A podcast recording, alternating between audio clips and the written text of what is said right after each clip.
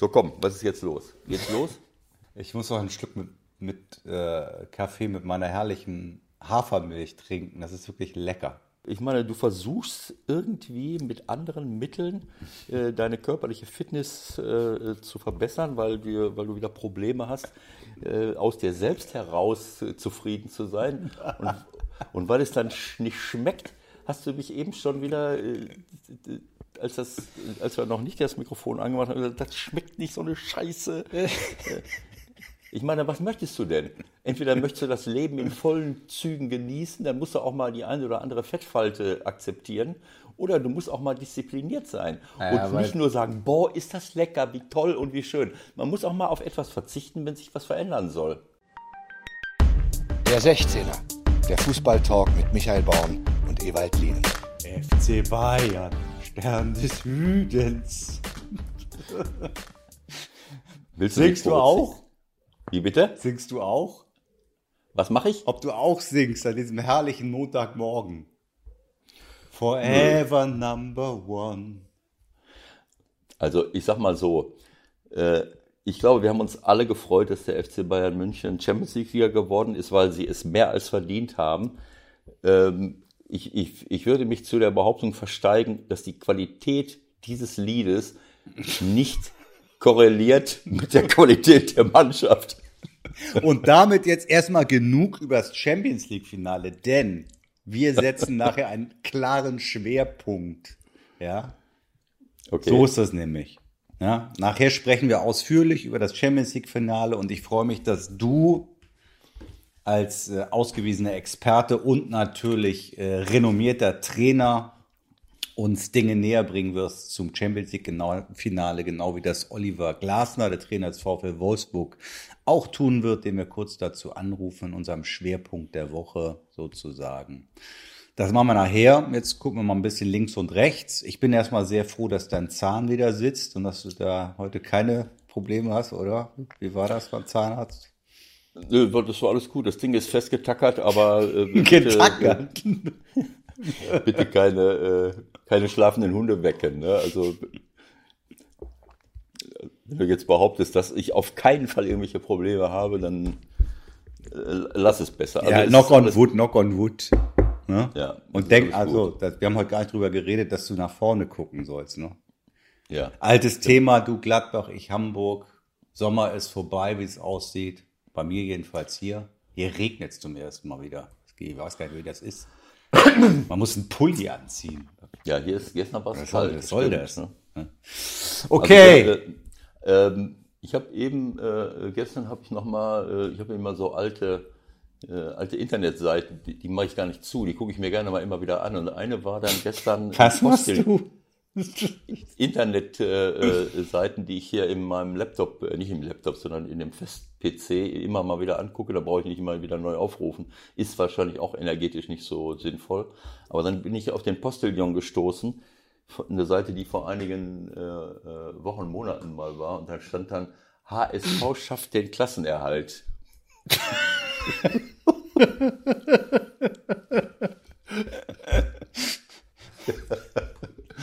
Also das ist, Also ist das aus der, aus, von vor zwei oder drei Jahren, ne?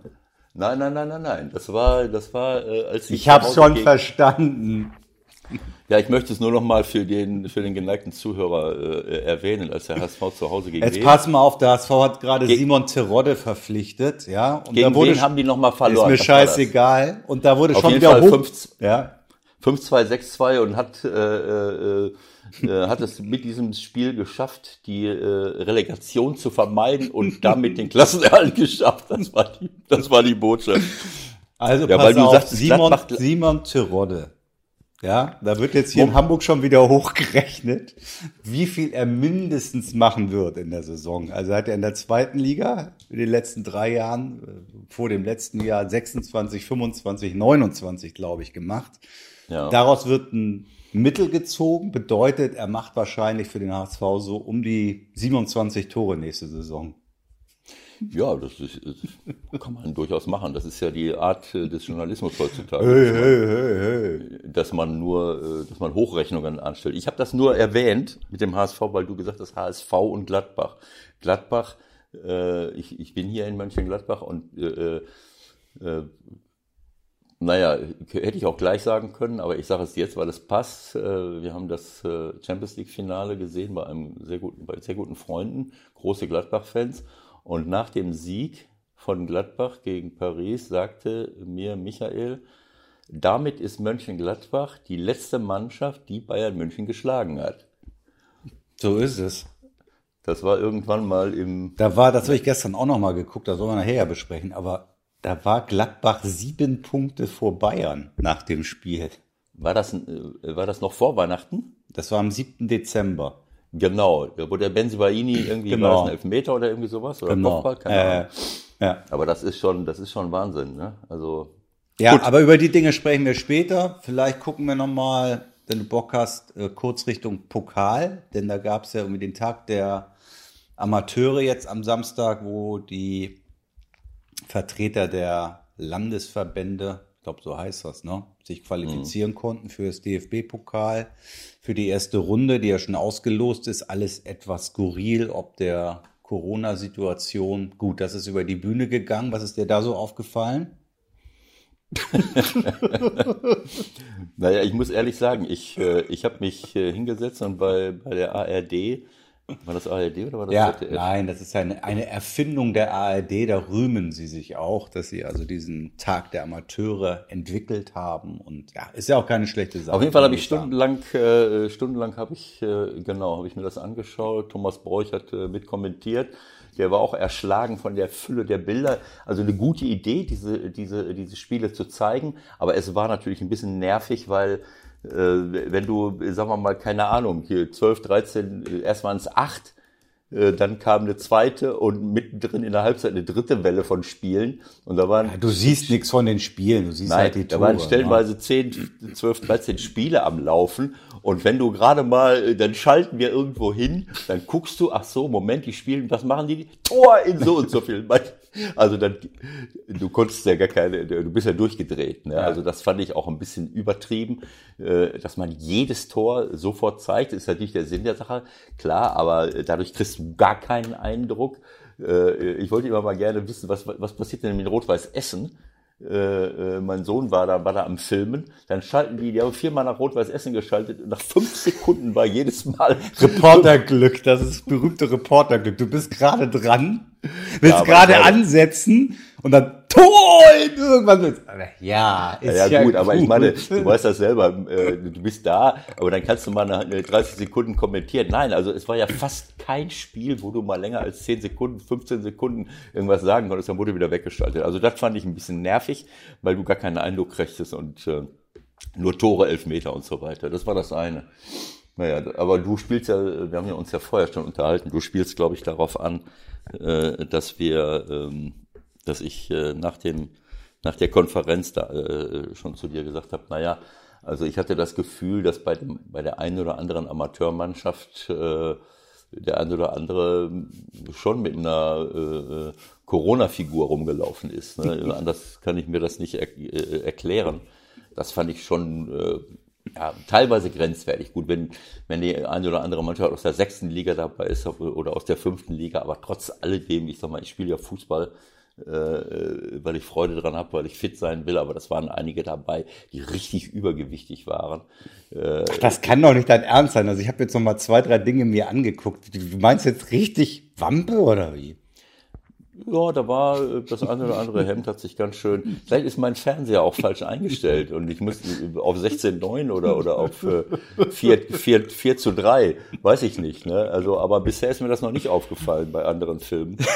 Äh, es war auf jeden Fall die eine oder andere, auch beim Elfmeterschießen konnte man auch den einen oder anderen beobachten, wo ich dachte, okay, wollen wir mal schauen. Aber gut, äh, es gibt ja, auch andere äh, Möglichkeiten in, der, in Zeiten von Corona.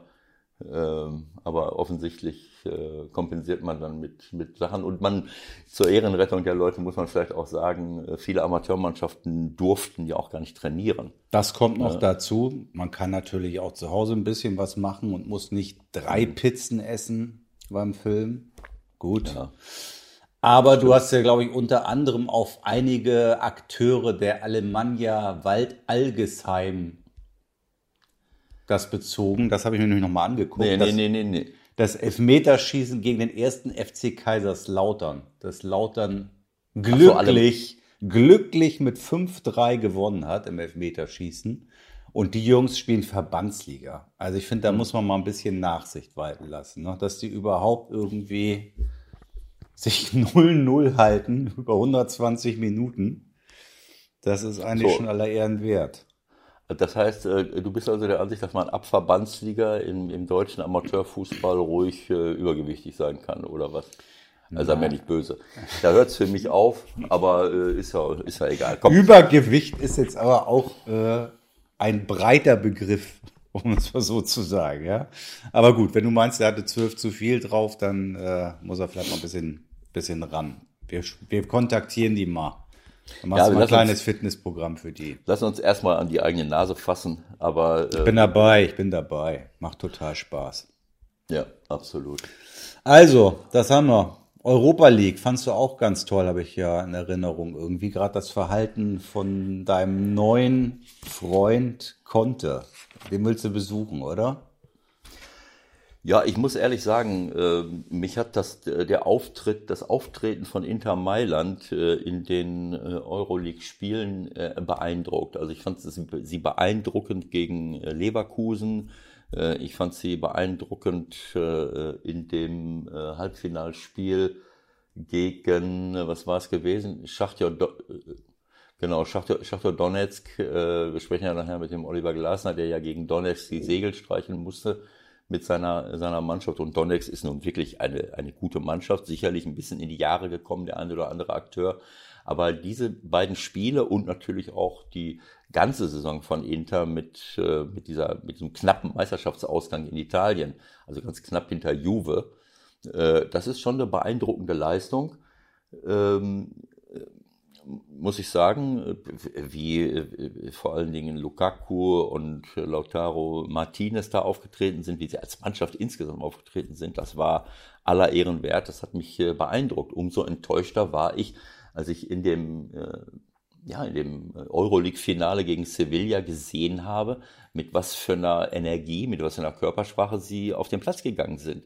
Ähm, Jetzt kann man sagen, fußballerisch haben sie alles reingelegt. Das war in der ersten Halbzeit ein ein richtig starkes Spiel von beiden Mannschaften mit vielen Torgelegenheiten, mit Toren 2 zu 2 äh, zur Halbzeit, kann man sagen, wunderbar. Äh, das, war, das war eines Finales würdig. Was nicht finalwürdig war, war das unterirdische Verhalten von Conte, von dem Trainer und von einem Großteil seiner Mannschaft. Das hat mich abgestoßen. Der Conte hat permanent äh, geschimpft, kritisiert. Es war ganz klar ersichtlich. Ich habe als Trainer früher auch schon mal geschimpft. Da hat der eine oder andere Schiedsrichter das auf sich bezogen. Dabei habe ich über meine eigenen Spieler geschimpft oder über, über die, die Spieler vom Gegner.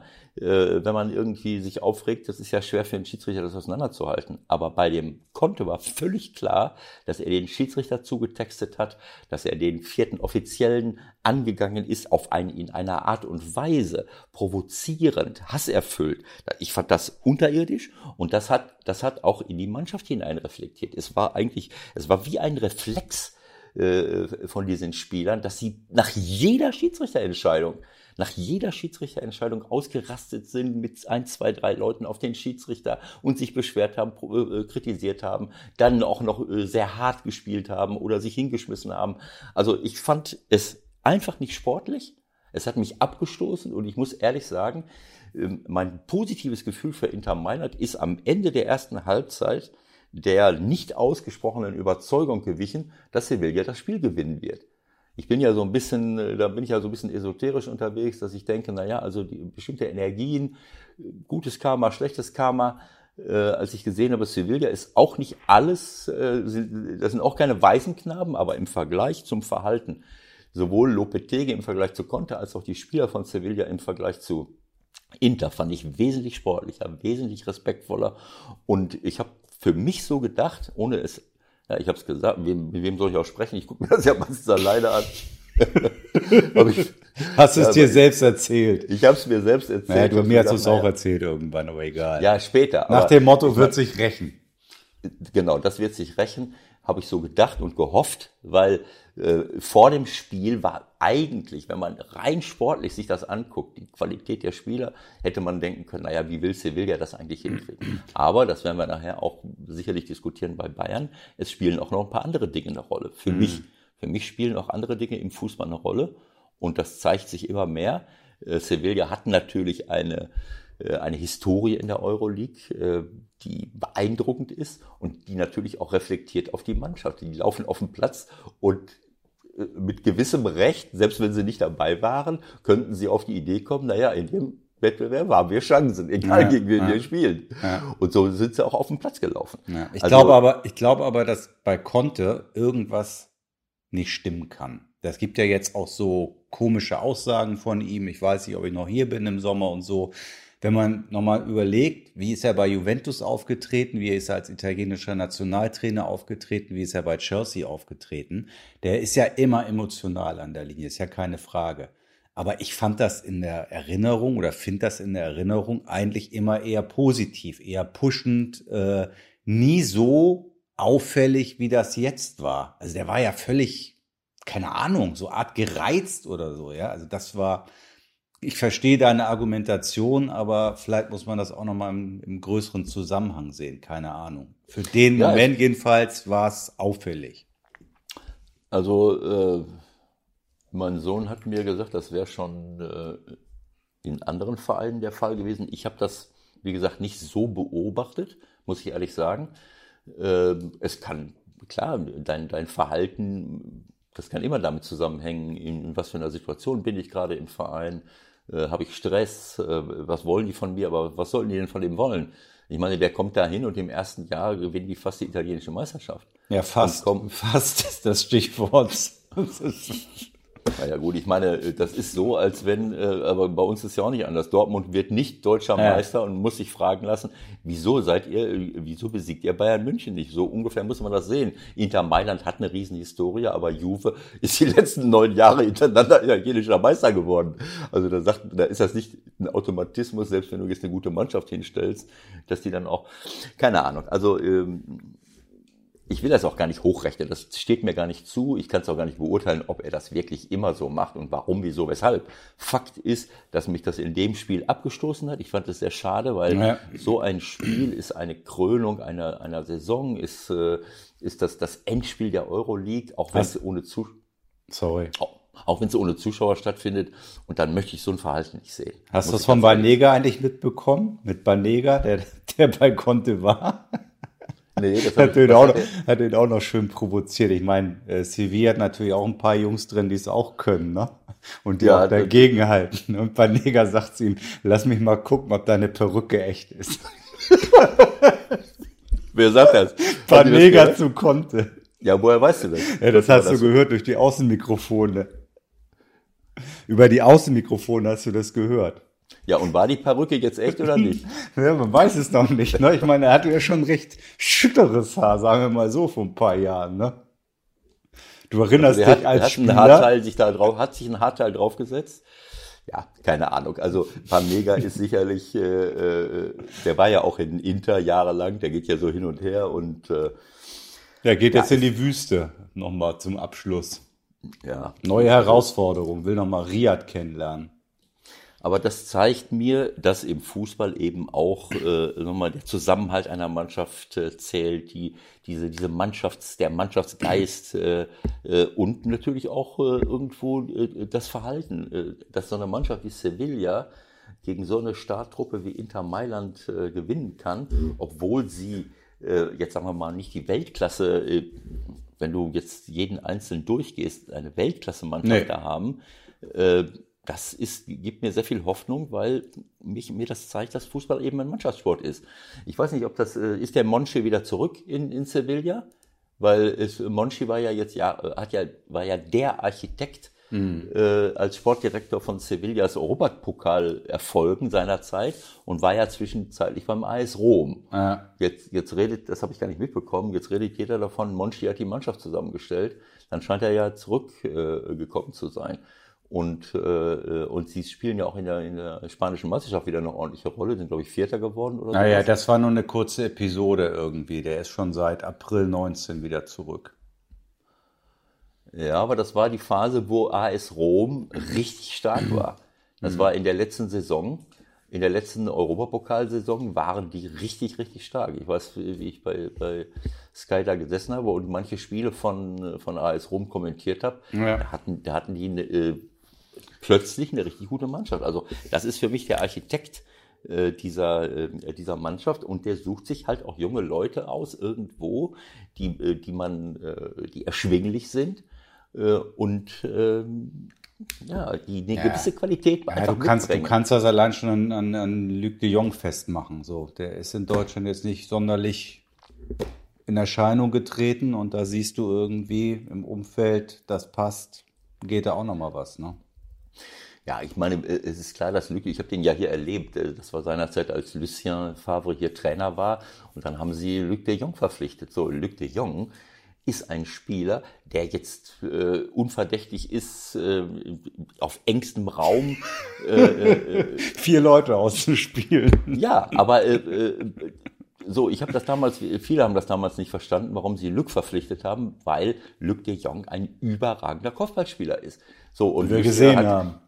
So, und, und Lucien hat, seine Mannschaft hat seinerzeit überhaupt keine Flanke reingeschlagen. Die haben immer Fußball gespielt. Ein Arango, der nach innen kommt. Äh, Also, die haben halt Fußball gespielt. Und da hat Luc de Jong überhaupt nicht gepasst. Wenn ich natürlich so spiele, wie, wie, äh, wie Sevilla das macht, die beiden Tore, die Luc de Jong erzielt, das waren zwei absolute Weltklasse-Tore. Das war unglaublich. Vor allem das zweite Tor. Das war das war sensationell und auch für den Navas, Jesus Navas freut es mich, äh, der, der ein super Junge ist, Schnelligkeit vom Rechtsaußen auf rechter Verteidiger umgeschult und äh, äh, ähm, und äh, ähm, und jetzt nochmal, man, man, hat diese Emotionalität der Jungs gesehen, wie die sich, wie wahnsinnig die sich gefreut haben. Ja, also das, für- das, das, hat man einfach wirklich gemerkt, dass es für die einen ganz anderen Stellenwert hat als für viele andere, die sagen, ja komm, Europa League, ja. Ja, Ja. halt auch mit. Ja, also ich habe mich hat das begeistert, diese dieser Einsatzwille, diese auch eine gewisse Bescheidenheit und auch Dankbarkeit für das, was sie erreichen. Wenn ich den Ocampos gesehen habe, der konnte sich gar nicht mehr einkriegen. Und, so muss es sein. Wenn Naja, ich, gut, und du spielst natürlich Champions League, das darf man nicht vergessen. Ne? Also, das ist Danach, schon, ja, ja, ja, gut. ja. Du hast den, das Ding und dann weißt du noch, okay, und nächstes Jahr Ja. Etage höher. So, komm, 16er ist kurz und knapp. Das haben wir uns ja jetzt vorgenommen. Lass uns noch kurz die Bundesliga anreißen. Zumindest da ist es relativ ruhig äh, noch. Wir haben noch überhaupt nicht darüber gesprochen, wen Union Berlin als Heilsbringer verpflichtet hat und wie du da so zu stehst. Ich bin baff gewesen. Ich habe bis zuletzt gedacht, das wird nichts. Das ist irgendwie ein kleines Störfeuer, der geht ganz woanders hin, aber am Ende steht Max Kruse im Union Berlin Trikot da und sagt, hier bin ich. ja, ich meine, äh, Max war ja auch schon mal beim FC St. Pauli. Ja, aber danach Ja. ging es dann doch ein bisschen weiter mit der Karriere. Ne? Ja, klar, aber äh, Union Ja. ist ja so von, von der grundsätzlichen Ausrichtung her auch so ein bisschen äh, alternativ unterwegs. Äh, ein ganz spezieller Club, äh, toller Club. Äh, und ähm, ich meine, äh, Max hat ja nun schon die unterschiedlichsten Dinge alle erlebt. Ne? Also äh, äh, und, und das Leben äh, ist ja auch vielfältig und soll auch vielfältig sein. Ähm, so, er war in, in St. Pauli, er war in Freiburg, er war in Mönchengladbach, er war in Wolfsburg, er war äh, in Bremen, äh, wo ist er jetzt gewesen? Fenerbahce. Bei Fenerbahce, so, ich meine, warum soll ich jetzt wieder nach Bremen zurückgehen? Dann hätte er auch gleich da bleiben können. Äh, äh, Das war für Bremen nicht schön, dass er weggegangen ist, aber äh, das ist ja nun seine Entscheidung offensichtlich und jetzt nochmal bei mit so einem Club in der ersten Bundesliga zu sein, finde ich, finde ich eine spannende Sache. Vielleicht findet er auch die Stadt spannend. Könnte Berlin sein, ist, ja. Berlin ist ja auch eine, eine schöne Stadt. Also ich denke, da kommt vieles zusammen. Köpenick da hinten, das ist was Besonderes dafür, vor den Leuten zu spielen. Ähm, die, diese enge Verbindung, die die, die Fans äh, mit ihrem Club haben, das ist schon eine, eine, eine tolle Geschichte und darum geht's ja letztlich auch im Fußball. Ne? Also Vielleicht verkennen wir ihn doch alle so ein bisschen, weil ich meine, das, was er mal verdient hat, wird er da nicht verdienen können. Das ist faktisch nicht möglich. Also ich tippe mal, er wird immer noch äh, die Hälfte mehr haben als derjenige, der bis jetzt am meisten verdient hat in dem Kader. Aber das, was woanders möglich war, wird da nicht möglich sein. Deswegen irgendwelche Gründe muss es haben, dass er da hingeht. Geld kann es eigentlich sein. Äh, das möchte ich nicht kommentieren, das weiß ich nicht. Also äh, Union hat natürlich schon. Äh, Für Zweitliga-Verhältnisse wissen wir alle, haben die sehr gut bezahlt, aber ich kann mir jetzt nicht vorstellen, dass auf einmal gesponnen drei Millionen für Max Kruse möglich wären im Jahr und äh, die wären anders, woanders mit Sicherheit, wenn man sieht, wie die Entwicklung ist in den Geldern möglich gewesen. Egal, du willst dazu nichts sagen. Nee, das das nicht, ab. Ja, nein, ich, ich will, möchte nicht sagen, was ich nicht weiß. Ich weiß nur, dass äh, ein Teil äh, wenn man etwas Kritisches über Union sagen will, dann, dann ist es sicherlich die, äh, die zweifellose Tatsache, dass sie, äh, naja, den Bundesliga-Aufstieg sicherlich auch sich ein bisschen damit erkauft haben, dass sie zukünftige Rechte äh, abgegeben haben und dadurch äh, mehr als konkurrenzfähig waren in der zweiten Liga und sich Spieler leisten konnten, die sie sich normalerweise nicht hätten leisten können. Das ist eigentlich auch etwas, was man äh, ähm, bei der Lizenzierung berücksichtigen müsste, ob man, äh, ob man so ein Bankspiel eingehen äh, darf. Äh, eigentlich wollen wir ja auch solche, wollen wir solche Dinge ja nicht. War ein Poker. War ein, klar, war ein klarer Poker. Ja. Ja, was ist, wenn das in die Hose geht? Dann gefährde ich die Existenz äh, des Clubs Angenommen, ich, es, es klappt nicht, äh, keine Ahnung. Also ich will nicht zu sehr in die Tiefe gehen, aber das ist etwas, was sicherlich diskutabel ist. Und in dem Zusammenhang äh, haben sie natürlich über mehr Geld verfügt und verfügen vielleicht jetzt auch noch über mehr Geld. Äh, keine Ahnung. Aber wir haben auch schon oft mit dem Christopher Trimmel gesprochen und äh, äh, es sind eben auch tolle Typen dabei bei Union. Der Christoph ist einer von ihnen. Und davon lebt eben auch eine, eine Mannschaft und ein Verein, dass ich, dass ich Leute habe, nicht nur weil ich, weil ich ein gutes Geld bezahle, sondern äh, die eben eine, einer Mannschaft ein Gesicht geben. Der Subotic war, auch wenn er jetzt weg ist und auch nicht unbedingt, sagen wir mal, auf der, auf der, auf der Höhe seiner Karriereleiter ist, aber Typen brauchst du einfach, ja die Führungsqualitäten haben und die, äh, die eben auch für einen Zusammenhalt in der Mannschaft sorgen. Das ist äh, für mich ohne Frage und das kriegt Union bisher halt ganz ordentlich hin. Spannend wird es natürlich trotzdem, wie sie ihn sozusagen auch in das Spiel einbinden. Das war ja nun durchaus, äh, sagen wir mal, nicht so ausgerichtet, dass man spielerisch jetzt das meiste macht, sondern viel ging ja schon Richtung Anderson. Ne? Aber wenn was runterfällt, ist Kruse da. Das ein oder andere wird er machen, vermutlich. Ja, finde ich aber schon, dass sie manchmal ganz ordentlich mitgespielt haben. Anderson macht vorne eine, einen Top-Job, der hat eine gewisse Größe und wenn um ihn herum ein Max Kruse spielt, Max ist ja auch keiner, der ganz vorne im Zentrum, der muss ins Spiel integriert werden, der muss überall rumrennen Eben. und äh, äh, selbst wenn er nicht viel Tore schießt, kann er sie vorbereiten. Das hat Bremen ja nun erkennbar gefehlt. Wir gucken mal, was das wird. Der Anruf der Woche. Heute bei Oliver Glasner? Oliver, hallo. Ewald Lieden und Michael Born sind hier am Telefon. Grüß dich. Oh, hallo. Servus. Bevor wir, unser Hauptthema soll ja nun sein, was, was denkst du, was denken wir, sind eigentlich die Gründe dafür, dass das Bayern München diesen Triumph geschafft hat und, äh, und darüber wollten wir eigentlich äh, vordringlich sprechen, aber äh, als Trainer vom VfL Wolfsburg äh, hast du sehr, sehr erfolgreich gearbeitet äh, seit du ähm, äh, seit du dort bist im letzten Jahr und äh, vielleicht kannst du auch noch mal einen kleinen Rückblick geben, nicht nur auf die Saison, sondern auch auf die auf diese Euroleague-Saison ähm, wieder, wie du das erlebt hast mit der Unterbrechung, mit der Aufnahme des des Spiels jetzt wieder Schachtja Donetsk, wie du wie du das selber äh, erlebt hast für für euch in Europa. Ja, also äh, sind wir mit der gesamten Saison sind wir zufrieden, aber jetzt vor dem Rückspiel gegen Donetsk war für uns die, die, die, große Herausforderung, wie gestalten wir Urlaub und Vorbereitung auf dieses Spiel, äh, äh, vor allem Blickrichtung der Saison jetzt dann losgeht und eben auch der Hintergrund, dass es keine Winterpause gibt, dass es eigentlich, dass die Spieler ab jetzt und äh, durchspielen bis inklusive Europameisterschaft nächstes Jahr. Und, und da haben wir so einen Spagat, haben gesagt, wir wollen uns auch mal jetzt ein bisschen Urlaub geben und auch in Kauf nehmen, dass vielleicht die Vorbereitung auf dieses Spiel nicht hundertprozentig optimal war, weil wir haben ja nur zwölf Tage trainiert auf dieses Spiel und wenn ich sage, okay, wir hätten uns jetzt ausschließlich auf dieses äh, den Rest der Europa League-Saison vorbereitet, dann hätte ich eigentlich mindestens eine Woche mehr benötigt. Aber dann hätten die Jungs nur zwei Wochen Urlaub gehabt. Und das haben wir dann gesagt, das äh, ja, nehmen wir in Kauf, dass wir halt vielleicht nicht hundertprozentig optimal vorbereitet waren. Und das war eigentlich so das, das Schwierige. Ähm, bin jetzt gespannt, wie das auch die Bayern jetzt lösen. Ich weiß nicht, die, haben ja auch ein Pokalendspiel gehabt. Ähm, die Spieler, die müssen jetzt auch machen, denke ich, weniger körperlich wie auch vom, vom Kopf her, dass die jetzt mal ein bisschen runterkommen. Dann sieht man ja auf welchen welch unglaublich hohem Niveau die, die Bayern-Spieler jetzt auch von ihrer Einstellung in jedem Spiel von der ersten bis letzten Minute war. Also für mich so, so beeindruckend. Wir hatten ja das letzte Saisonspiel gegen Bayern. Die, die haben nie nachgelassen. Das ist unglaublich. Also bin gespannt, wie sie das jetzt handeln. Weil ich meine, in drei Wochen ist das nächste Pflichtspiel.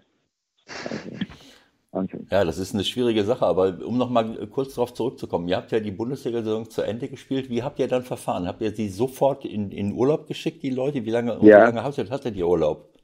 Genau, wir haben sie drei Wochen in Urlaub geschickt. Ja, bisher dann ein bisschen mehr, dreieinhalb fast. Und dann haben wir ja immer, du benötigst ja diese zwei negativen Corona-Tests. Das verlierst du eigentlich noch mal drei Tage, weil die müssen ja kommen. Dann haben wir sie getestet und durften aber dann immer noch bis zum zweiten negativen Test äh, nicht zusammenkommen. Und äh, ja, im Endeffekt waren das fast vier Wochen, wo wir kein Mannschaftstraining absolviert haben. Und dann wird die Vorbereitung auf Donetsk. Und das war, ich sage mal, für Donetsk nicht optimal. Ich denke jetzt für den restlichen, für die restliche Saison war das wichtig, weil also bei uns die Jungs waren dann auch Ende der, der, der Bundesliga-Saison, hat ja auch im Summe dann über ein Jahr gedauert. Ja, die waren einfach müde. War das, war das auch eine, eine Abwägung der, der ja, Wahrscheinlichkeit, dass, dass das noch funktionieren kann gegen jetzt im Rückspiel, dass man gesagt hat, okay, das Risiko gehen wir jetzt einfach, dass wir da nicht zu 100 Prozent da sind, weil wir schon in die nächste Saison denken müssen und die Chance ist einfach nicht so riesig, auch wenn wir eine Woche vorher anfangen? Ja, es gab, nee, ich habe schon noch, äh, so ein 1, 2 war eigentlich schon noch alles drinnen und ähm, nein, das weniger. Aber es war halt auch, wir haben viele verletzte Spieler, die so reingegangen sind, sehr, sehr wenige. Wir durften, du darfst niemanden mehr nachmelden. Und wir haben gesagt, okay, wenn wir denen jetzt nicht freigeben, was sollen wir es dann machen? Mhm. Und äh, ja, dann haben wir halt uns dafür entschieden. Und, und ja. Ich weiß jetzt auch nicht, ob wir eine Woche mehr Training, ob wir dann, ob es dann gereicht hätte. Also das ist ja kann man dann ja nie, nie beweisen. Aber, aber Fakt ist, Fakt ist, ihr habt äh, zwölf Tage, also die vier Wochen kein Mannschaftstraining und dann habt ihr, äh, das waren dann zwölf Tage, wie du erwähnt hast, richtig? Genau, zwölf genau, Tage. Genau, genau. Mit einem Testspiel dann in Leipzig. Ja, es ist ja, das ist, es ist alles suboptimal, das, das, da braucht man gar nicht drüber zu reden, aber genau, äh, ich, genau. ab, aber ich denke mal, du siehst das genau richtig. Es ist natürlich die Frage, wie will ich eine gesamte Saison überstehen? Ich meine, 1 zu 2, klar, das, das ist was anderes als wie Frankfurt, die jetzt 0 zu 3 gegen Basel äh, zu Hause mhm. verloren hatten. 1 zu 2 äh, äh, wäre aufholbar gewesen, aber jetzt hast du natürlich mit Schachter auch eine total abgezockte Mannschaft gegen dich genau. die, die ja, mit sehr, sehr viel erfahrenen Spielern, äh, teilweise fünf, sechs Jahre zusammenspielen, über 30, äh, die, diese ganzen Brasilianer da, äh, das, äh, auch wenn sie nicht mehr diese Klasse darstellen, weil viele der Spieler ja auch schon weggegangen sind. Aber das war natürlich, äh, Schachtor ist auf internationaler Ebene immer schwierig und ich kann mir das schon vorstellen, dass du dann überlegen musst als Trainer, naja, äh, was äh, und als Mannschaft, als Verein, äh, wie wollen wir das jetzt angehen, um die Saison zu überstehen und nicht nur um ja. jetzt in Euroleague. Äh, ja, und das war ja dann, ich sage auch so, also ich als, als Trainer, ich habe ganz klar gesagt, nee, wir, lass uns, wir machen kürzer Urlaub und bereiten lieber vor. Und dann war natürlich die Vereinswerte mit Jörg und mit Marcel, die gesagt, ja, aber wir spielen dann auch wieder Europa League, ähm, hoffen dann in die Gruppenphase. Es geht für uns ab September mit englischen Wochen bis Mai. Ähm, und wenn die Jungs keinen Urlaub haben, haben wir Angst, dass die wegbrechen. Und dann ist schön, ähm, wenn du mal ins Viertelfinale kommst, aber wenn du dann nächstes Jahr natürlich dann abstürzt, und die Gefahr haben sie halt aus Vereinssicht gesehen, Ähm, ja, also dann haben wir dann einen Kompromiss mhm. äh, gefunden. Aber was hättet ihr denn gemacht? Angenommen, du kommst weiter gegen Schachter und du, äh, dann wärt ihr ja nun im, wärt ja dann im Achtelfinale gewesen, ne?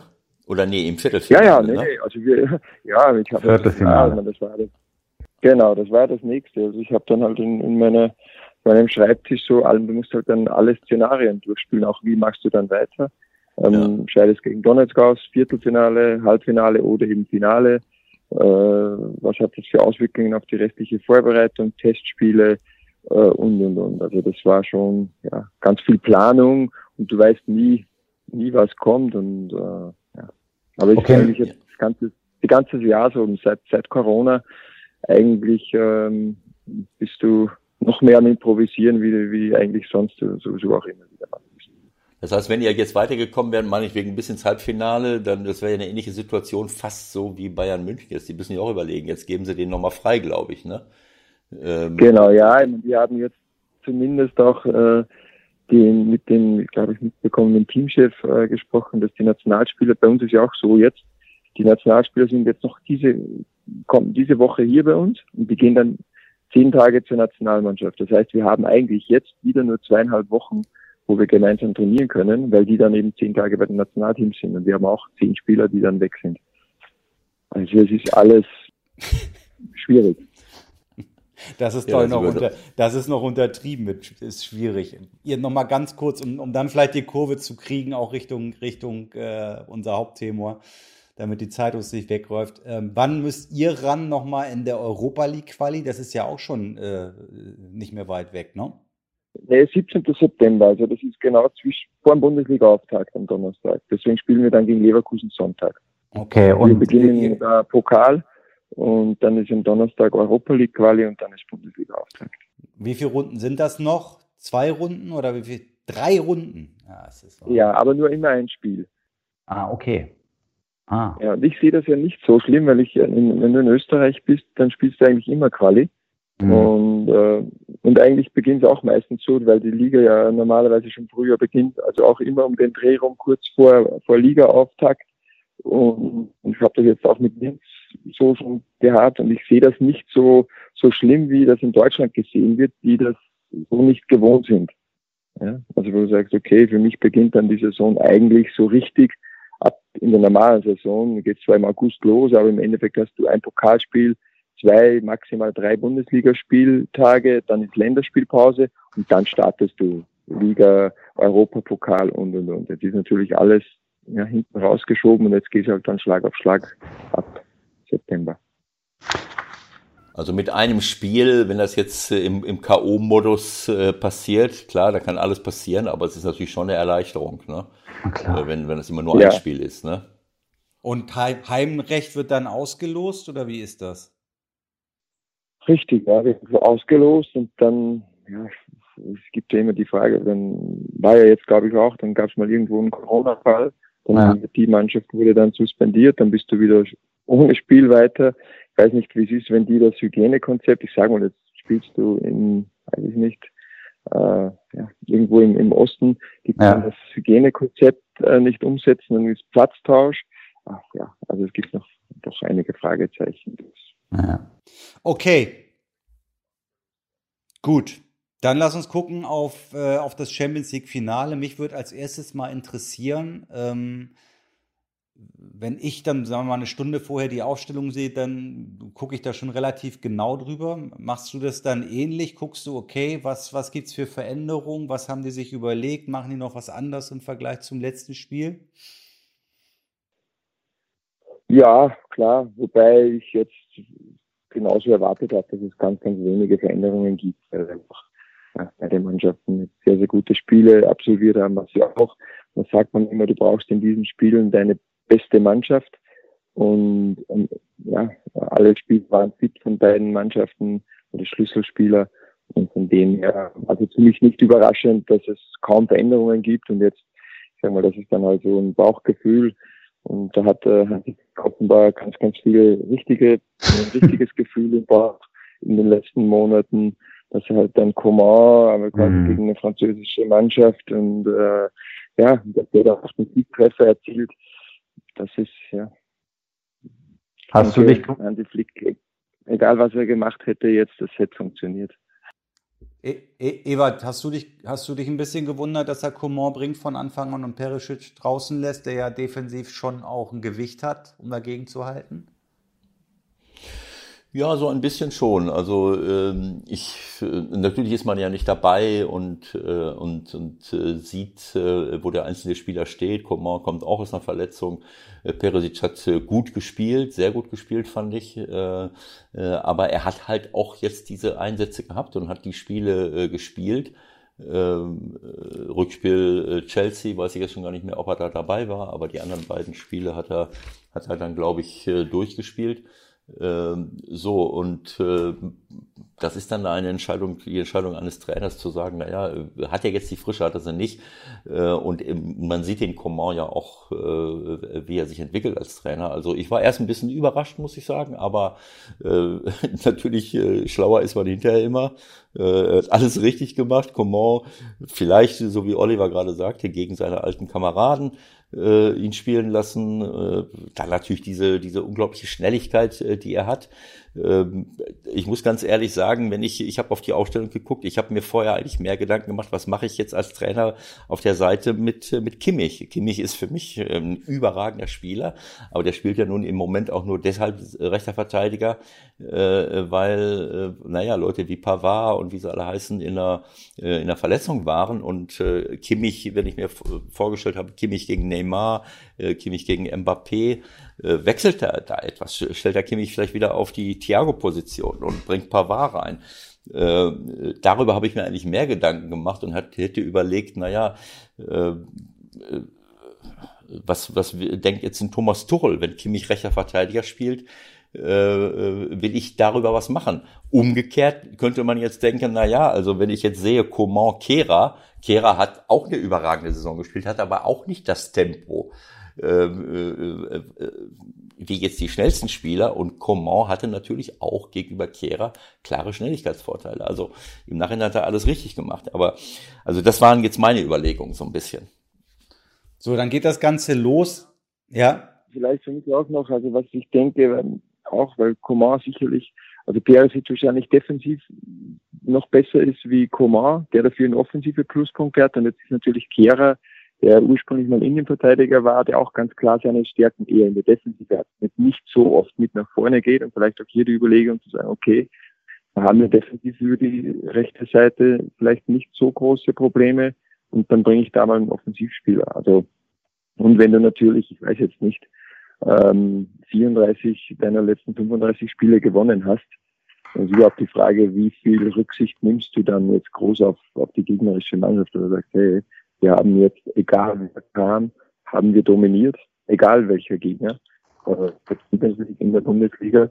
Und das äh, trauen wir uns auch gegen Paris zu. Ich denke, so denn mein Eindruck war, dieses Vertrauen haben die Bayern einfach ausgestrahlt. Hättest du jetzt als Trainer ähm, angesichts dieser äh, Offensivkraft, die Maria, Mbappé, Neymar äh, auch äh, darüber nachgedacht, ob Kimmich an der richtigen Stelle dort steht oder äh, wie kann ich die, die, die Schnelligkeit dieser Leute ähm, unter Kontrolle kriegen. Hättest du, hättest, wäre das eine Über Überlegung für dich gewesen oder hättest du genauso wie Hansi Flick wahrscheinlich gedacht, nee, Moment, so haben wir jetzt erfolgreich gespielt, wir lassen Kimmich da stehen? Ja, ich denke schon, weil ähm, es ist ja so, jetzt Pavard eben verletzt war, dann weiß man auch, wenn du da zurückkommst, dann fehlt dir oft mal auch so diese letzte Spitzigkeit, ja, die du da brauchst. Pavard sicherlich vielleicht, also ich weiß aber auf Strecke vielleicht einen Zacken schneller ähm, wie Kimmich. Ähm, aber wenn du jetzt doch ein paar Wochen äh, raus warst, dann fehlt dir eigentlich oft auch so diese, ja, diese Spritzigkeit. Und deswegen und Ende des Tages, wenn du ein 1 gegen 1 Duell permanent hast, wenig Absicherung in deinem Rücken, kannst du Mbappé eh nicht verteidigen. Und es war auch im Endeffekt so, dass er, und ich glaube, dann ist egal, ob Pavard dort steht oder äh, Kimmich oder du nicht, wenn du noch hinstellen könntest, ähm, er erwischt ja, entwischt ja zwei, dreimal. Und, und so war es ja auch gestern. Und dann brauchst du halt ja, die Nummer eins der Welt im Tor, die dir halt dann diese Bälle hält. Ja, genau. Hättest du, ähm, wenn ich jetzt mal anders fragen dürfte, ähm, äh, hättest du anstelle von Thomas Tuchel genau so aufgestellt? Ich weiß nicht, ob dir die Mannschaft so vor Augen ist, äh, auch die Alternativen, die sie, die sie bei Paris haben. Ähm, äh, oder hättest du als Trainer wärst du auf die Idee gekommen, naja, was kann man, was kann man vielleicht noch zusätzlich machen, um sie noch mehr unter Druck zu setzen, um die Stärken meiner eigenen Mannschaft vielleicht noch mehr zum Tragen äh, zu bringen? Ähm, oder äh, ist dir das nicht? Nein, ich bin prinzipiell auch jemand, wenn ich, wenn ich mich, wenn ich den Eindruck habe, meine Mannschaft ist gerade in einer sehr, sehr guten Verfassung und so habe ein, ein der eigenen Stärke, ja. dann bin ich auch jemand, der sehr, sehr wenig Rücksicht auf den Gegner nimmt, egal gegen wen er spielt. Also wir hatten jetzt so im, im Frühjahr eine Phase, wo wir dann schlecht reingestartet sind, dann hatten wir insgesamt zehn Spiele ohne Niederlage und da kam dann Leipzig und wir haben trotzdem ein 4 für 2 gespielt, weil wir da gute Abläufe hatten, die Mannschaft mhm. hatte Selbstvertrauen ähm, und jetzt sagst du, ja, ist aber sehr offensiv gegen diese schnellen Spieler von Leipzig vorne und und und. Aber wenn ich das Gefühl habe, das passt jetzt gerade so, dann verändere ich das nicht. Auch nicht gegen, gegen einen Gegner, der vielleicht qualitativ um, über uns steht. Und das kann man ja dann im Champions League Finale darüber diskutieren, wer jetzt dann qualitativ vielleicht auch mal ein bisschen besser ist.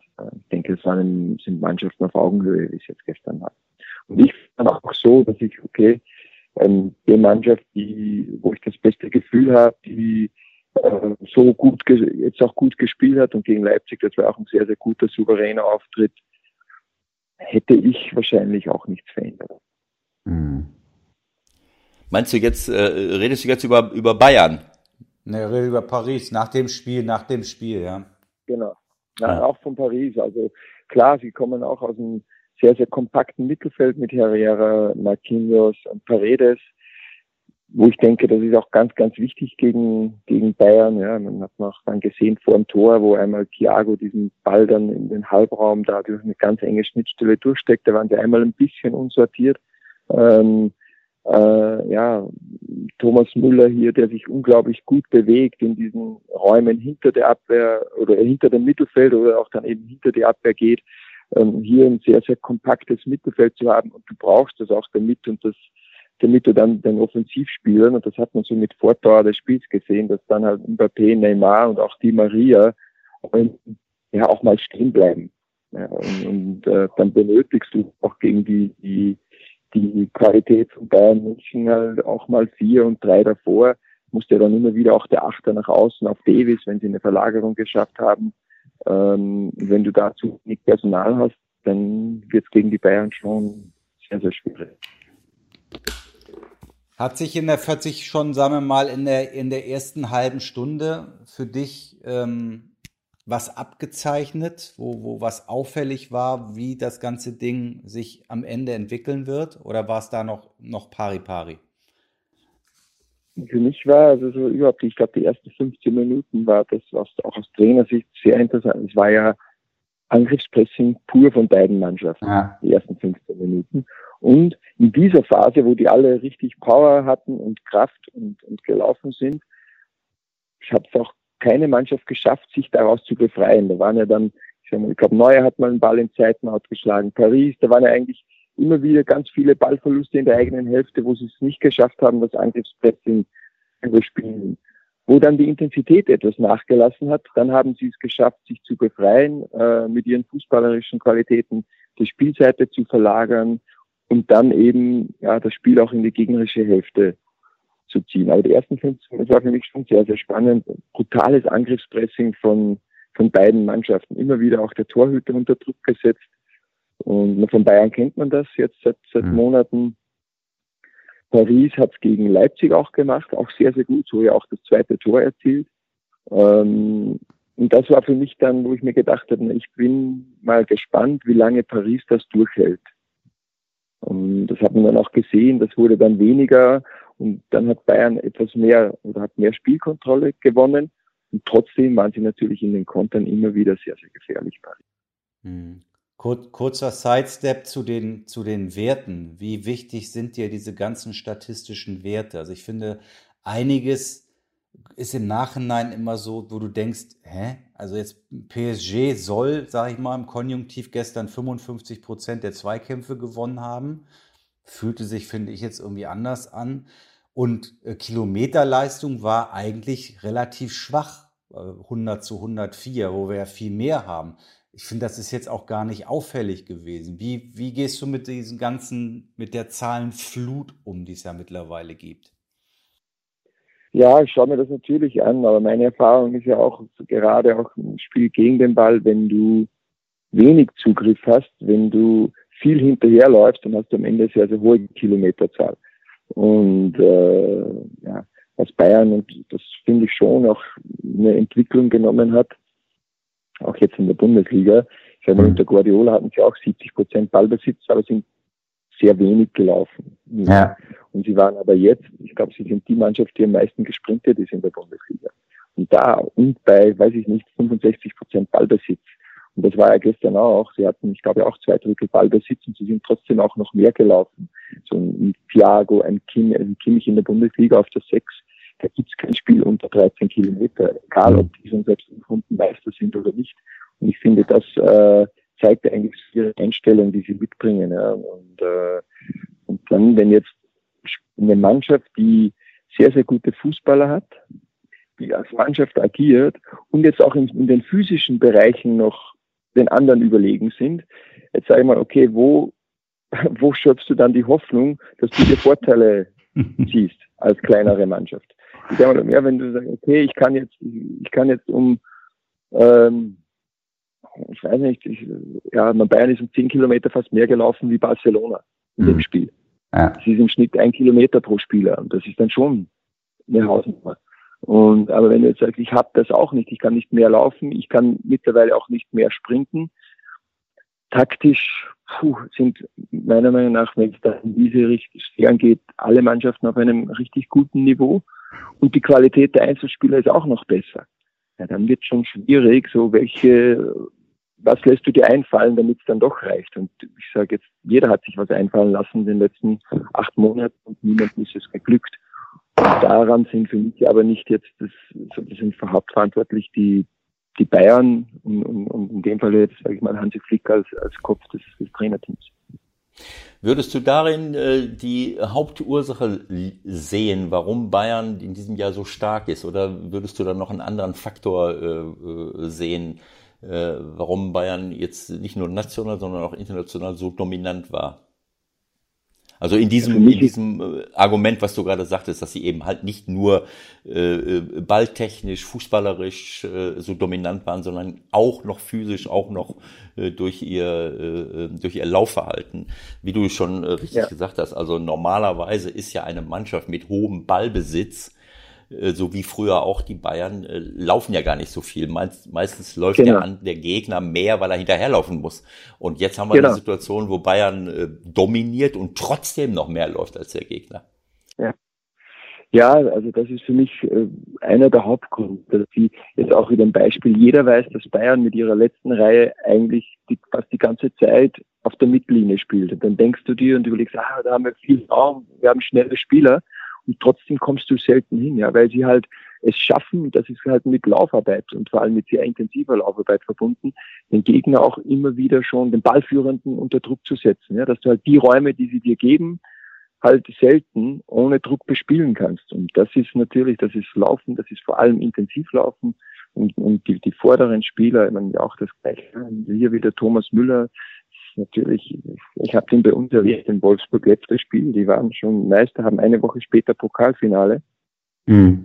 Und es steht 4-0, ähm, ich weiß nicht, 87. Minute, Anstoß und, und Thomas Müller peitscht ihn nach vorne, dass die unseren Torwart sofort wieder unter Druck setzen. Ja, das, das, ja, so, und jetzt wollen wir noch das 101. Tor schießen, so ungefähr war es, damit sie diesen Rekord egalisieren. Mhm. Und ich glaube, dass, dass diese, diese Gier die haben, ja, die, das ist, war für mich halt sehr, sehr beeindruckend und das ja, auch gegen Barcelona. Sie lassen nicht nach, die haben sich nicht mit 5-2 zufrieden gegeben. Und, und ja, das ist, das, das glaube ich, ist ihr, war ihr größtes, ihr größtes Aber wo, Tool, das sie hatten. Was denkst du, wo das herkommt? Ich meine, das ist, ist eigentlich müsste man ja denken, naja, also äh,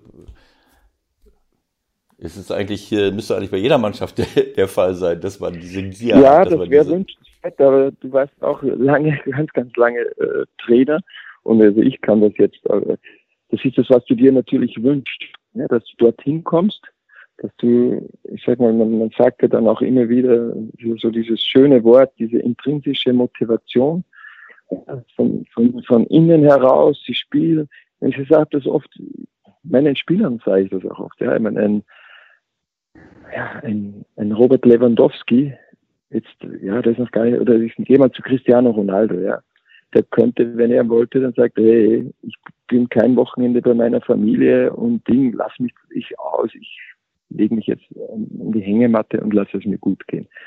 Aber die sind so erfolgshungrig. Ich habe auch da, das habe ich, da war ich noch in Linz, wo, ähm, äh, wo war, da war noch neben Juve, wo die mhm. gegen Atletico Madrid, da haben sie 2-0 verloren und das Rückspiel, glaube ich, 3-0 gewonnen. Ja. Und hat alle drei Tore hat Ronaldo geschossen. Ja? Und dann waren sie beim 3-0 auf die Tribüne, da war noch Zuseher erlaubt, äh, geblendet und seine Frau mit dem Sohn, die haben geweint. Ja? Und das war für mich so, so wie viel das denen bedeutet. Ja, auch für, ich sage jetzt für Cristiano Ronaldo, der alles gewonnen hat auf, auf Clubebene, alles. Ja? Aber mit 36 immer noch so, die, das, ja, und dafür spielen die. Und ich habe den Eindruck, Bayern München, dafür spielen diese Jungs. Ein Thomas Müller spielt dafür, wieder diesen Titel zu gewinnen. Ja, das, äh, und, und Hansi Flick hat es geschafft. Und das ist, glaube ich, so, äh, ja, äh, mit die, die, die, die größte Errungenschaft, aber das ist jetzt natürlich von, von äh, heraus, dass diese Spieler genau diese Motivation zu 100 Prozent wiedergefunden haben.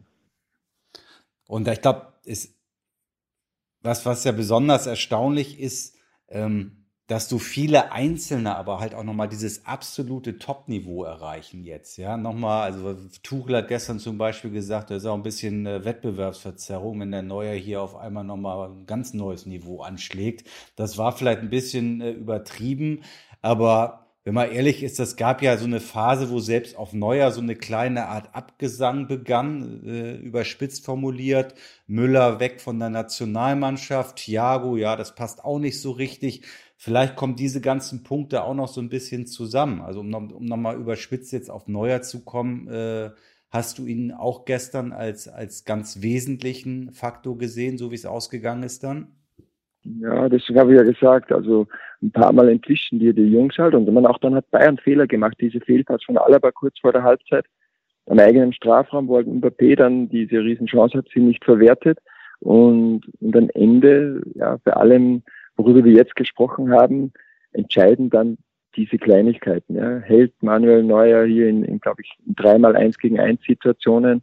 Ähm, ja, und ähm, am anderen Ende geht auch der erste Schuss von Lewandowski noch am Pfosten und dann kommt halt wieder die Flanke punktgenau und der setzt halt den Kopfball. Also dann sind Details, aber klar, wenn Mannschaften, die besten Mannschaften gegeneinander treffen, entscheidet halt immer eine, meistens eine Kleinigkeit. Und, und äh, ich, ja, gestern für mich ganz klar, Manuel Neuer war der, der halt äh, ja, die Bayern hier im Endeffekt dann für mich den, den Sieg gebracht hat, auch wenn natürlich Coman das Siegtor erzielt hat und was man dann immer wieder auch hört man oft, ja, dass äh, so dieses aus dem amerikanischen Offense uh, wins Games and ja. Defense wins Championship.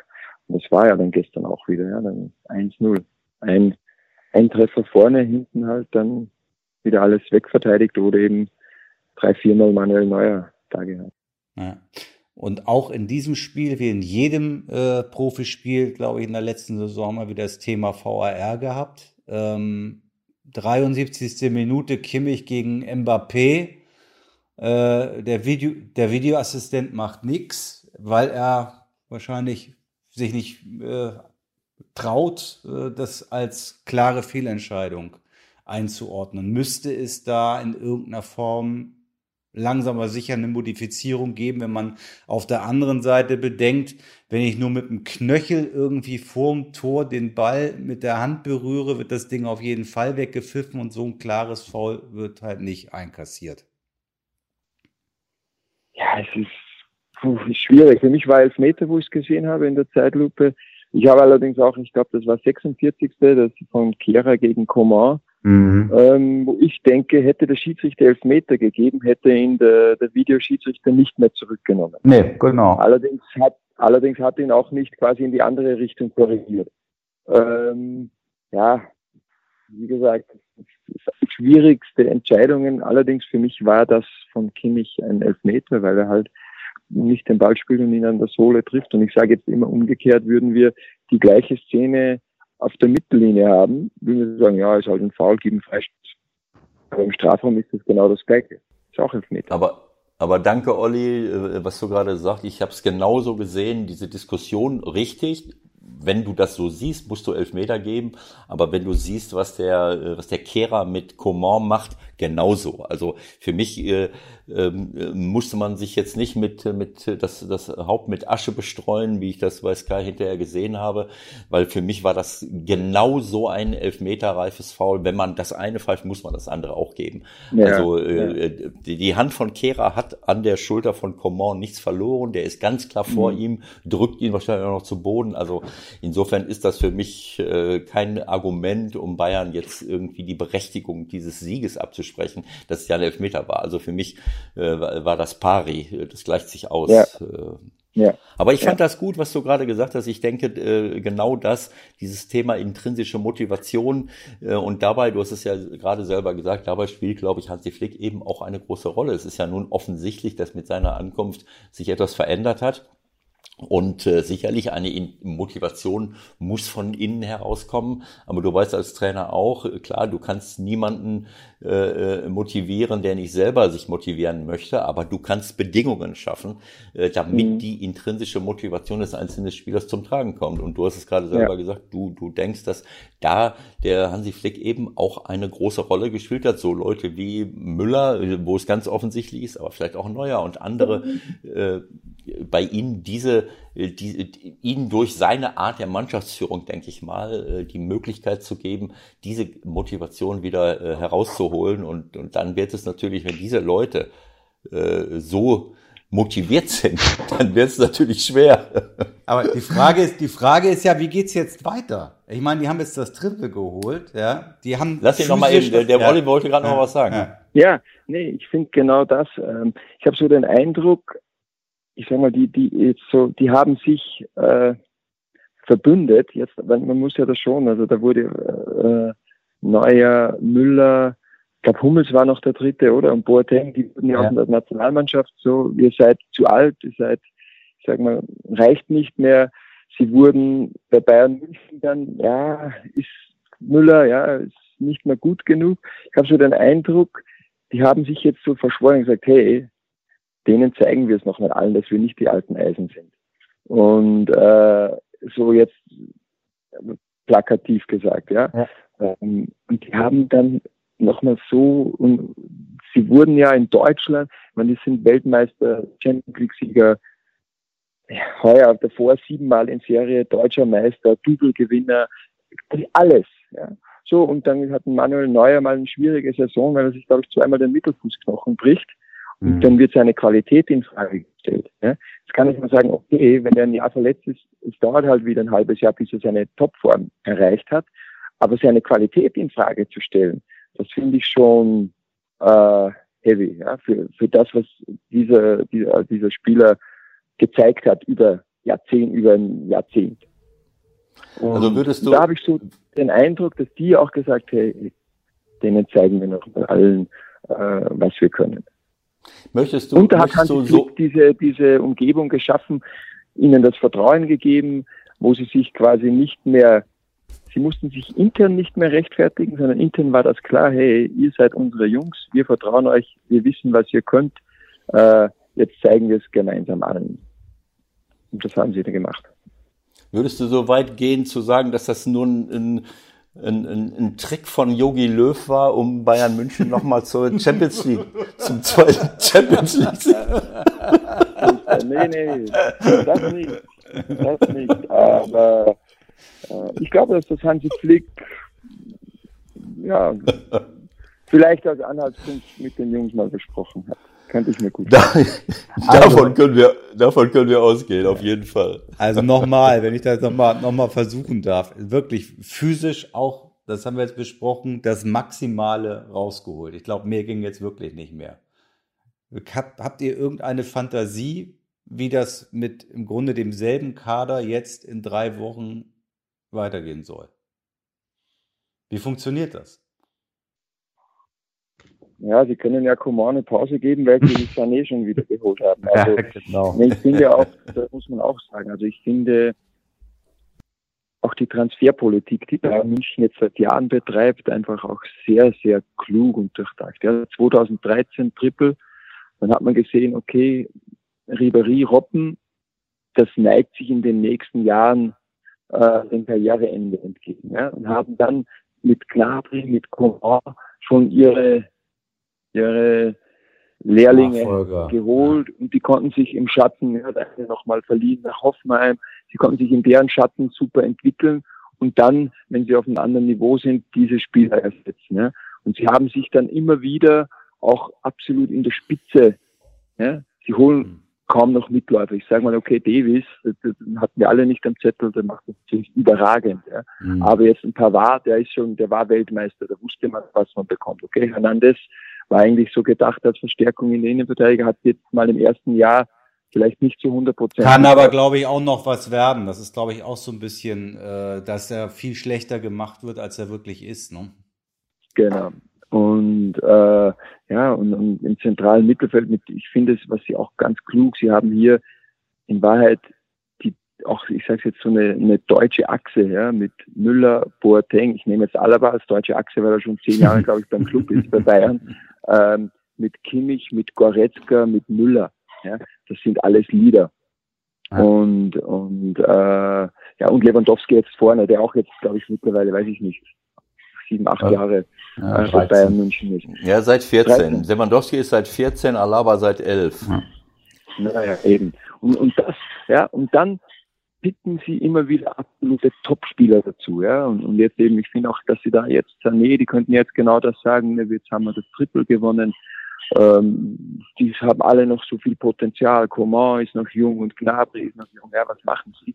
Sie holen einen weiteren Topspieler dazu, um den Konkurrenzkampf hochzuhalten, um diese, ja, diese Gier äh, weiter am Leben zu halten. Das finde ich, machen sie einfach wirklich richtig, richtig gut. Na gut, dann hoffen wir mal, dass es vielleicht irgendeinen Weg geben wird, äh, die Bayern in der Bundesliga vielleicht ein bisschen zu ärgern, dass es wieder mal spannender wird nächste Saison. Aber man muss, glaube ich, große Zweifel haben, dass das gelingen kann. Ja, was für mich das wirklich sehr, sehr spannend auch zu beobachten ist, auch aus Trainersicht ist, wie, wie sie jetzt, wie geht's jetzt für die weiter? Man, die müssen jetzt auch mal irgendwann Urlaub machen. Ähm, und auch hier, das ist, ja, was für mich einfach auch beeindruckend war, die hatten ja nur zwölf Tage Urlaub ja. nach dem Pokalspiel. Man hat immer nur gehört, ja, wir wollen die Champions League gewinnen. Wie gesagt, wir hatten die Diskussion, okay, ja, das ist ja dann auch aus, von Spielerseite, ja, zu wenig Urlaub und und und. Ja. Bei Bayern habe ich nie gehört, zu wenig Urlaub, sondern nee, nee, wir wollen die Champions League gewinnen. Aber irgendwann, jetzt auch vom Kopf, zumindest kennt man so, vielleicht belehren mich äh, oder uns die, die Bayern-Spieler auch wieder eines Besseren ähm, müssen die auch sich mal erholen, weil es gibt heuer keine Winterpause. Ja. Es geht bis 23. Dezember und wir starten am 2. Januar mit der Bundesliga. Also Im Sommer gibt es keine Pause, weil da ist die Europameisterschaft. Wann, oder Frage, werden diese Spiele auch irgendwann mal müde im Kopf? Mhm. Das ist für mich die, die, was spannend zu sehen ist, weil oft nach einer sehr, sehr langen Saison, nach einem internationalen Turnier, haben diese Topspieler im Herbst, ich sage mal, eher eine durchschnittliche Saison. Ja, weil sie, und, und da bin ich gespannt, ähm, wie das in München heuer ist. Das wird auf jeden Fall nicht einfach. Wir haben ja eben darüber über Thomas Müller diskutiert. Das ist ja, äh, gibt ja auch objektive Gründe, warum der Thomas irgendwann mal seine Leistungszenit verloren hat, weil der seit 2010 fast ohne Urlaub immer durchgespielt hat. WM, EM, Confed Cup. Genau äh, 60 äh, Spiele in der in, in, in der Bundesliga Champions League Pokal. Äh, und irgendwann mal war er dann halt auch leer und andere halt auch. Genau. Abgesehen davon, dass sie auch alles gewonnen haben und auch noch WM und, und, und, und äh, Champions League gewonnen haben. Dann bist du irgendwann mal leer. Und äh, genau. diese, diese Art und Weise, äh, das, was du jetzt zeichnest, das ist wirklich äh, schwierig. Also ich halte das für äh, bedenklich das in dem Stil weiterzumachen. Das hat sich jetzt ergeben, aber äh, die haben jetzt quasi keinen Urlaub. Ich wünsche mir das nicht, ich wünsche mir das nicht für Bayern, ich wünsche mir das für keinen Spieler, aber quasi fast keinen Urlaub, sich komplett fokussieren auf den Gewinn der Champions League. Jetzt geht das komplett weiter mit Länderspielen, mit Bundesliga. Im Winter keinen Urlaub und im nächsten Sommer sollen dann äh, einige die Europameisterschaft wieder spielen. Also das kann mhm. schon lustig werden. Äh, ich, ich finde es grenzwertig, sage ich mal, auch wieder auf dem Rücken der Spieler sämtliche Wettbewerbe durchziehen zu wollen. Also da müssen wir mhm. schon aufpassen. Ne? Also auch als Bundesliga, ja. weil das Produkt, wir wollen, dass das Produkt gut bleibt, äh, aber es kann nicht nur immer um das Geld gehen, sondern die Spieler brauchen irgendwann mal die Erholung, sonst werden sie dieses aber, Niveau nicht halten aber, können. Aber die Bayern müssen doch, das kann doch eigentlich gar nicht anders sein, spätestens im Herbst auch mal die Leute von Position äh, 14 bis, weiß ich nicht, 24 spielen lassen, die sie haben. Das kann doch eigentlich gar nicht anders funktionieren, oder? Ja, aber ich sehe es jetzt weniger dann äh, nur am Spiel, sondern ich glaube einfach dann, dass es die jetzt, denen wird auch mal gut tun, zwei Wochen, ich sage jetzt so, die Seele baumeln zu lassen. Ja? Genau. Ansonsten sitzt du halt auf der Bank und du läufst halt nicht deine zwölf Kilometer, aber genau so. im Kopf bist du trotzdem da. Ja? Mhm. Und ich sehe es also aus physischer Sicht nicht das große Problem. Ja? ja genau aber so. äh, aber immer und, und Verletzungen passieren auch ganz oft, wenn du im Kopf nicht mehr nicht bereit bist oder oder hier Probleme hast. Ja? Und nicht, weil der Körper dann unmittelbar äh, überlastet ist. Ja auch so, dass, dass wir alle kennen, ja, wenn die Saison zu Ende ist, äh, dann gehst du in Urlaub und dann werden ganz viele Trainer, Spieler, Topmanager krank. Ja, so jetzt fällt ja, mal ja, der Druck ab. So, jetzt ist die genau. Krankheit, jetzt kommt er, ja. Und, das, äh, und, und so ist hier auch. Ich glaube, dass die einfach mal, meine, die haben alles dem untergeordnet jetzt, diesen mhm. Champions League Sieg. Ja. Wann können Sie das auch wieder mal genießen? So jetzt, oder beginnt in zwei Wochen ist Videovorbereitung auf den Bundesliga-Auftakt. Ja. ja. Siehst du da drinnen und denkst dir, puh, jetzt wieder. Und das ist für mich äh, die, die Herausforderung. Was ich hier ein bisschen, ja, habe ich auch schon bei uns intern gesagt, so mit Corona war immer, ja, Solidarität und wir müssen hier. So jetzt, Bundesliga zieht das knallhart durch, spielt an. DFB mit Pokal zieht es knallhart durch. Weber zieht es knallhart durch. Die Länder, die Nationalverbände setzen sogar noch einen drauf und machen ab Oktober drei Spiele in zehn Tagen. So. Wer hat jetzt irgendwo auf jemanden Rücksicht genommen? Keiner. Keiner. Genau so. Ja. Keiner. Ja, und, und das, äh, ich glaube, du siehst das genau richtig und das, das vergessen einfach viele. Äh, ich sehe das genauso wie du, dass die, die körperliche Regenerationsfähigkeit, äh, die ist, das ist nicht das Entscheidende. Du bist ja nach, äh, klar, wenn du eine ganze Saison spielst, 60 Spiele, dann äh, brauchst du auch irgendwann körperlich äh, Regeneration, aber man ist ja nach, nach einer gewissen Zeit immer wieder körperlich sehr schnell regeneriert. Aber es ist auch völlig ja. klar, dass der, der Kopf viel, viel wichtiger ist ähm, diese permanente Reiserei, du bist nicht zu Hause, du bist im Hotel, du fährst nach hier, du fährst nach da, äh, ob du auf der Bank sitzt oder nicht, äh, du bist immer konzentriert und ja. dieses sich, äh, sich äh, mental zu regenerieren, das wissen wir ja als Trainer, ist viel, viel wichtiger als sich körperlich zu regenerieren. Dieses Auslaufen ja. Äh, für manche Spieler, mir hat das immer gut getan, aber manche Spieler, die empfinden das als Belastung. Dann ist es gar keine mentale Regeneration, sondern wir denken immer, ja. ah, die, die, Muskeln müssen sich entschlacken. Das Wichtigste ja. ist, dass der Kopf sich entschlackt. Und dazu, genau. äh, da kannst du 10, 20 Mal in die Runde rennen. Äh, unter Umständen äh, fühlen die sich da noch beschissener anschließend, sondern du musst einfach mal, wie du gesagt hast, die Seele baumeln lassen, mal was anderes machen. Und das ist wirklich spannend, das zu sehen. Äh, was mhm. machen wir damit? Vielleicht müssen wir einfach mal auch einen Lockdown machen. So. Genau. ja. Okay, Oliver, vielen Dank für deine Zeit heute. Das war wirklich klasse. Und ähm, ich denke, wenn du Lust hast, hören wir vielleicht die Saison nochmal und sprechen äh, über deinen Weg und über deine Zeit beim VfL Wolfsburg und wie sich die Dinge so entwickeln. Ihr habt ja nun auch äh, eine Menge vor. Vielleicht ist da irgendwann noch mal eine halbe Stunde Zeit, weil ihr habt ja auch Termine ohne Ende. Für, für heute erstmal vielen Dank und alles Gute für die Vorbereitung. Ja, gerne, hat mich gefreut. Bis bald, Oliver. Ciao, Dankeschön, ciao. Dankeschön, Danke. Dankeschön von mir auch, ciao. Oliver, und alles Gute und viel Glück für die Meisterschaft. Ja, danke, Ewald, danke sehr. Wenn wir jetzt schon dabei sind, ich fand das sehr, ähm, sehr schön und sehr, äh, sehr spannend, äh, was Olli alles gesagt hat. Ich würde gerne noch äh, ein, zwei Sachen äh, ergänzen oder sagen wir mal ein bisschen, äh, ein bisschen äh, konkretisieren. Ähm, also das eine, wo ich äh, drauf hinaus wollte bei, bei Paris, war eigentlich, ähm, ähm, Olli hat recht, äh, Leute wie Di Maria, Mbappé, Neymar, die werden defensiv sicherlich nicht immer mitmachen. Aber äh, wenn ich so eine Armee da vorne habe, dann würde ich mir eigentlich wünschen, äh, dass ich, äh, dass anstelle von Thomas Tuchel hätte ich einen dieser drei eher kontrollierenden Mittelfeldspieler weggenommen. Ich sehe, Marquinhos ist für mich Weltklasse. Herrera, Paredes, Ander Herrera ist auch ab und zu mal vorne reingegangen und bereitet ja auch diese Chance von, äh, von Mbappé vor, wo Mbappé schlecht abschließt und Neuer gut halten kann. Aber wenn ich mir vorstelle, dass Di Maria im offensiven Mittelfeld spielt, so wie Müller bei Bayern München. Also den ein bisschen zurückziehen eher quasi, mehr oder weniger, keine Ahnung, hängend oder Ja, ich ziehen. sehe, ja, ich sehe zum Beispiel, Davis war wirklich nicht gut drauf. Mhm. Davis war nicht gut drauf. Das hat man schon gegen äh, äh, Olympique Lyon gesehen. Da hat er viele äh, Konter zugelassen über die Seite. Er hat, spielt eine Weltklasse-Saison, aber er hat auch, auch gestern war er nicht auf der Höhe der Zeit. So. Und äh, die Maria ist ein überragender Mann, aber der kann Tore erzielen, der kann Steckpässe spielen. Für mich ich würde gegen Kimmich und Davis hätte ich Neymar und Mbappé viel mehr auf die Flügel gestellt, weil das kannst du nicht verteidigen. Und so ein Choupo-Moting, äh, natürlich fehlt so jemand wie der, ähm, äh, äh, wie heißt er Cavani meinst du? jetzt? Cavani. Er hat, keine, der, der, er hat keine körperliche Präsenz ganz vorne drin. Wenn er jetzt die beiden auch noch auf Genau Außen so. stellt, dann hat er halt vorne drin gar keinen mehr. Das ist, glaube ich, die Und- Überlegung. So, und deswegen wäre für mich die Überlegung zu sagen, ich spiele mit Neymar und, und, und äh, Mbappé auf den Flügeln, das ist doch nicht zu verteidigen.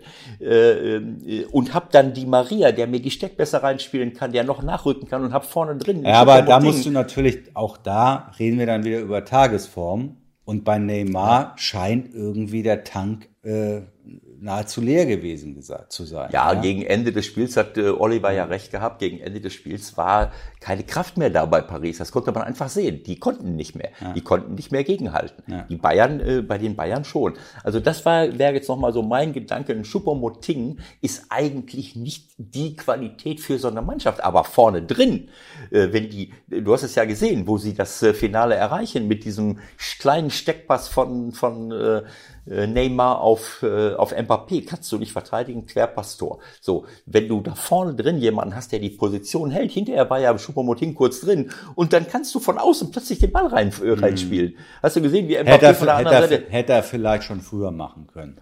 Genau, also das wäre für mich nochmal eine Überlegung gewesen, ähm, äh, quasi mit vier richtig guten Offensivspielern zu spielen. So, das ist das eine. Das andere ist, dass ich glaube, dass wir, dass wir sowohl bei dem Euroleague-Finale mit Sevilla als auch gestern, äh, auch wenn es eine Weltklasse-Mannschaft ist wie Bayern München, dass wir da gesehen haben, welche große Rolle der Zusammenhalt und die Motivation innerhalb einer Mannschaft spielt. Äh, Ich glaube, äh, wir haben es ja mit Oliver eben Ja, das war schon, schon die Kernaussage eigentlich gewesen. Das war die so, ne? Kernaussage, aber für mich ist das noch mal ein Stück obendrauf. Diese, äh, wenn ich das sehe, wie Bayern München, wie gierig sie sind, wie sie kämpfen, wie sie spielen, wie sie alles hineinlegen. Das geht nur, wenn ich eine Top-Arbeitsatmosphäre habe, wenn ich mich wirklich wohlfühle, wenn ich, wenn ich das Gefühl habe, wir sind eine Mannschaft. Der Thomas Müller hat das super gestern gesagt in dem Interview äh, äh, äh, bei Sky, was ich gehört habe, wo er sagt, na ja, also äh, wir streiten uns als Spieler darum, wer darf den Fehler eines anderen ausbügeln? Mhm. Wer ist der Erste, der den Fehler ausbügeln darf? Mhm. So, und besser kann man es eigentlich nicht, äh, äh, äh, nicht zeigen. Und wenn ich sehe, ne, das haben wir ja alles diskutiert mit Meyer, Müller, äh, äh, Müller, äh, Neuer, äh, diese Motivation bringe ich doch nur auf, wenn ich auch diese Wertschätzung vom Trainer genieße oder vom Trainerteam. Ich glaube, dass sie das da sehr gut hinbekommen haben und ich möchte auch den Salihamidzic nicht so wegschieben. Ich finde das äh, ehrenrührig, wie manche äh, Reporter immer wieder so einen Mann wie Salihamidzic in Frage stellen. Wenn ich sehe, was äh, er für Leute äh, holt, äh, ich glaube, dass die Art und Weise, mit Menschen umzugehen, wesentlich wichtiger ist, als da den großen Zampano zu spielen, sich in den Vordergrund zu stellen, ein wichtiges Gesicht zu machen, wie das einige über Jahre hinweg äh, immer wieder tun, in welchen Positionen auch immer. Äh, auch das möchte ich nicht äh, wegschieben, dass der Hansi Flick mit so jemandem wie Salihamidzic so eine äh, Leistung jetzt da mhm. äh, äh, hinbekommt. Auch er, ist, er hat was damit zu tun, welche Spieler geholt werden. Ich finde es ehrenrührig, äh, so jemand einfach immer wieder in Frage zu stellen. Äh, und, äh, ah, und ist ja ist ja aber auch weniger geworden. Ne? Also das war sicherlich am Anfang und im ersten Jahr äh, seiner Zeit schon so, aber ich glaube mittlerweile bekommt da auch mehr Respekt. Vielleicht noch nicht so, wie du dir das wünschst, aber ich glaube, die Leute sehen das mittlerweile schon, dass er äh, auch entscheidend was damit zu beigetragen hat. Nämlich beispielsweise, ja, Davis ganz weit oben auf seinem Zettel hatte. Äh, klar haben den andere auch gesehen, aber er hat halt letztendlich dafür gesorgt, dass er gekommen ist. Komm, lass uns mal langsam Schluss machen. Ich habe noch eine Sache gefunden als kleine Schmunzette zum Schluss die, Champions League ist ja durchgetaktet bis aufs Letzte. Ne? Also ich glaube, es wird sogar das Gewicht vom Apfel äh, gecheckt, das im Lunchpaket jedes Mitarbeiters ist, dass da alles passt. Und was war gestern? Die Bälle, platt oder hart, jeder anders, alle meckern. Der Schiedsrichter sagt zum Trainer draußen, ja, die Bälle sind alle scheiße, können wir nix für. Kannst du mir das bitte erklären mit deiner Erfahrung. Wie kann das sein, dass im Champions League Finale die Bälle nicht aufgepumpt sind? Naja, vielleicht haben sie sich daran gedacht, äh, dort auch genügend Leute zu. Äh, ich weiß nicht, wie, wie die Abläufe sind. Also ich sag mal. Aber das ist doch absurd. Naja, als Schiedsrichter äh, äh, ich denke mal nicht, dass ein Schiedsrichter sämtliche Bälle vorgelegt bekommt, um dann zu checken, sind die jetzt alle auch gut aufgepumpt. Ich meine, auf irgendwas muss man sich ja verlassen können. Du nimmst halt den, den Ball in die Hand, den du auf den Platz schleppst. Früher hat der, äh, hat der vierte Offizielle immer noch einen Ball da liegen gehabt, aber ich meine, mittlerweile liegen ja zig Bälle um so einen Platz herum, denke ich mal. Und wenn die nicht vernünftig aufgepumpt sind, dann ist das schon. Äh, äh ich meine, der Neuer sagt allen Ernstes nach dem Spiel, ja, in der ersten Hälfte waren wir auch alle ein bisschen nervös, weil du wusstest ja nicht, welchen Ball hast du jetzt gerade am Fuß und wie reagiert er, wenn du den jetzt nach vorne spielst? Ja, das, ja, das ist Wahnsinn. Das, das stimmt schon. Also ich meine, äh, da musst du dich schon drauf verlassen können. Das, äh, wenn das so war, dann ist das äh, ein sehr merkwürdiges Detail. Ja, das im Jahre 2020. Okay, ja. wir machen Schluss für heute. Ich denke, wir haben ein bisschen was erfahren, warum, weshalb, wieso die Sache gestern ja. so ausgegangen ist, wie sie ausgegangen ist und äh, haben festgestellt, dass wir mit Oliver Glasner sicherlich auch nochmal über die Dinge beim VW Wolfsburg sprechen sollten und über die Bundesliga im Allgemeinen. So viel für heute. Vielen Dank, Ewald. Es hat mir wie immer viel Spaß gemacht und ich freue mich aufs nächste Mal. Was sind deine Gedanken zu heute? Kurz, knapp. Ja, das hat mir auch äh, viel Freude gemacht. Und äh, es sind ein paar wichtige äh, äh, Wahrheiten nochmal bestätigt worden. Und äh, für mich ist die größte Wahrheit, äh, was ich gerade schon gesagt habe, äh, dass äh, Fußball nach wie vor ein Mannschaftssport ist und dass äh, die, die Motivation einer Mannschaft, der Zusammenhalt einer Mannschaft, dieser, der Mannschaftsgeist, äh, nach wie vor das Allerwichtigste ist. Du kannst die besten Einzelspieler der Welt haben, du kannst auch technisch gut sein, du kannst auch läuferisch gut sein, aber wenn du dich nicht untereinander verstehst, wenn nicht diese Akzeptanz da ist, dann wird es nicht zu solchen Leistungen kommen, wie sie jetzt Bayern München gezeigt hat. Äh, wir haben es damals bei Jupp erlebt, äh, in dem Jahr 2013, wir haben es jetzt wieder in diesem Jahr erlebt. Und dann hast du die Sternstunden des Fußballs, eine Mannschaft mit lauter Top-Leuten, die körperlich fit sind, und dann auch noch die richtige Mentalität haben, weil sie sich gut verstehen und eine Arbeitsatmosphäre vom Trainerteam, von, von den Verantwortlichen geschafft werden, wo sich alle wohlfühlen, dann hast du Fußball auf allerhöchstem Niveau. Das konnten wir jetzt in diesem Jahr und auch gestern sehen. Auch wenn Bayern München ein bisschen Glück gehabt hat in Paris, das darf man nicht vergessen. Paris hat natürlich ein paar riesen Chancen ausgelassen. Das, das ist Wahnsinn. Aber äh, auch das zeigt mir, äh, so ein Mannschaftsgeist verdient es eben auch mal zu gewinnen. Also sie haben Mannschaftsgeist und Qualität, bei ihnen kommt alles zusammen. Also das ist für mich äh, eine der wichtigsten Erkenntnisse. In vor. diesem Sinne, schön zusammenhalten alle. Bis nächste Woche und tschüss. Tschüss, alles Gute.